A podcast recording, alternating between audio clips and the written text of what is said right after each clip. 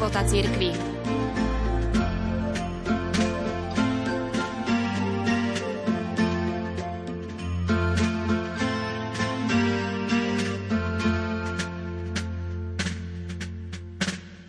Európe prežívame taký úpadok kresťanstva, aký bol pred nedávnom nepredstaviteľný. Nové pohanstvo sa chystá ovládnuť celé spoločenstva.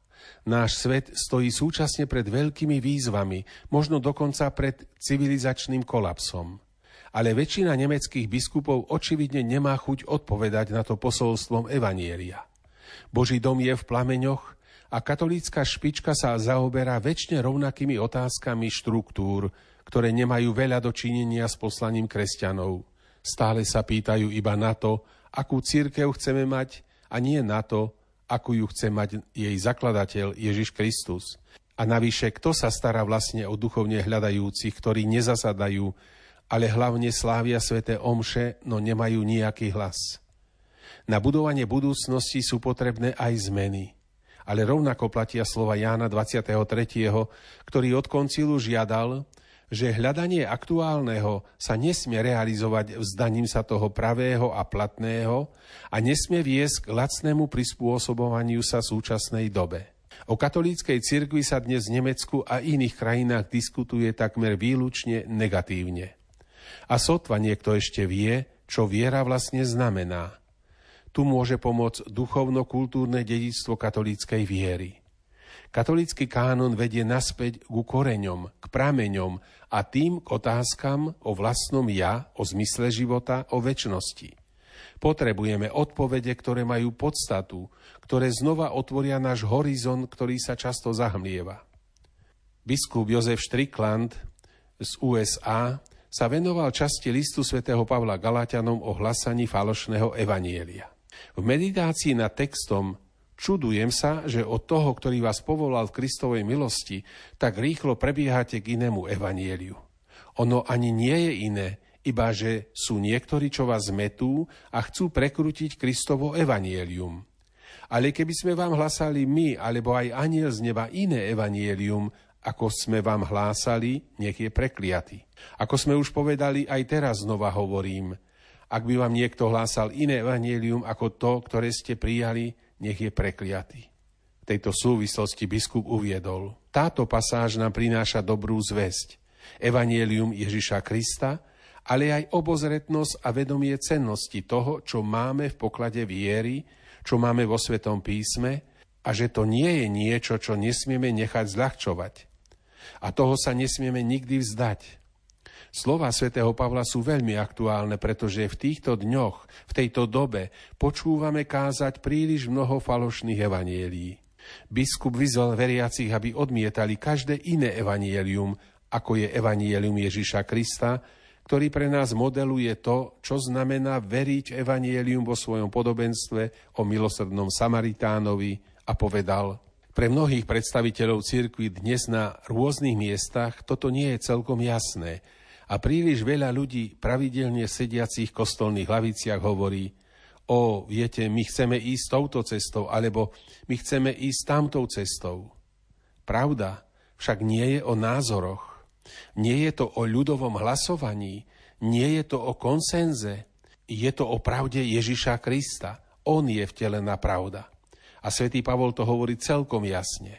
K téme zápas o správne chápanie cirkvi a sveta sa necelé tri mesiace pred svojou smrťou písomne vyjadril aj zosnulý emeritný pápež Benedikt XVI.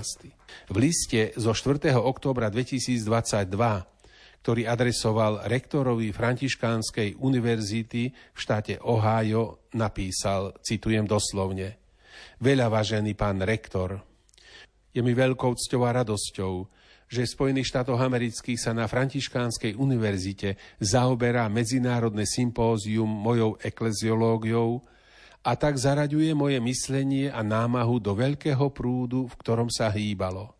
Keď som v januári 1946 začal so štúdiom teológie, nikto nemyslel na ekumenický koncil.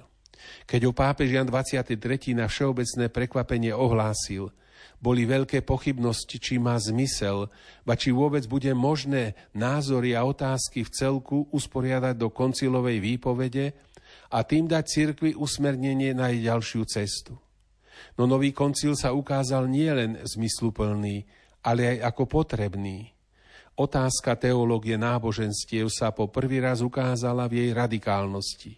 Rovnako vzťah viery ku svetu, čisto iba rozumu.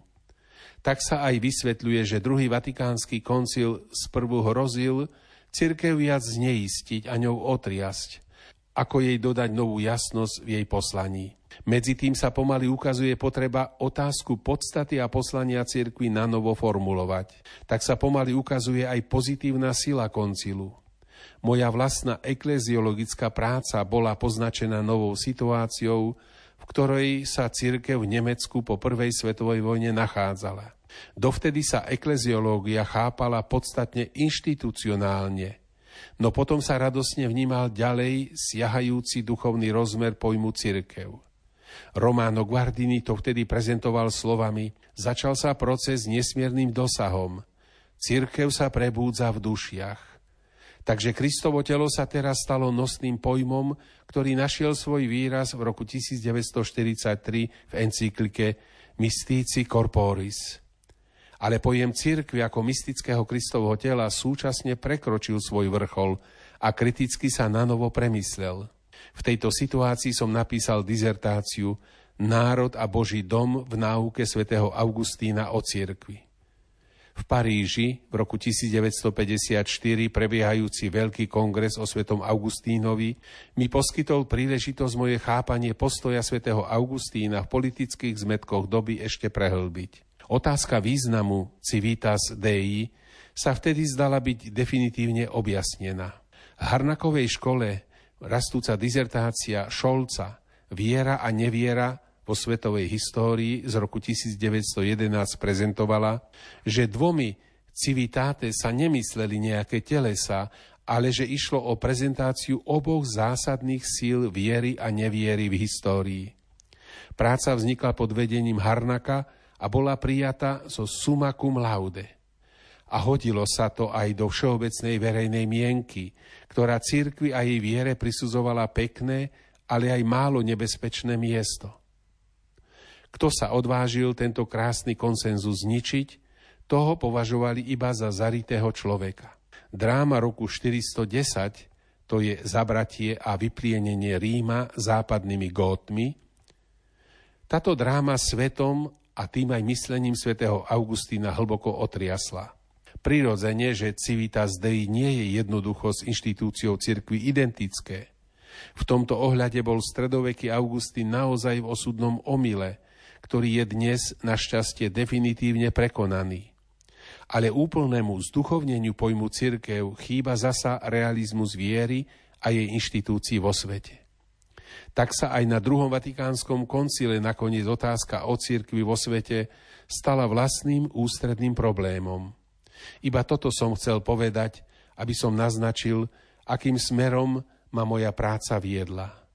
Kongresu na Františkánskej univerzite môžem iba zo srdca želať, aby bol pomocou v zápase o pravé chápanie cirkvi a sveta v tejto našej dobe. Váš Benedikt XVI.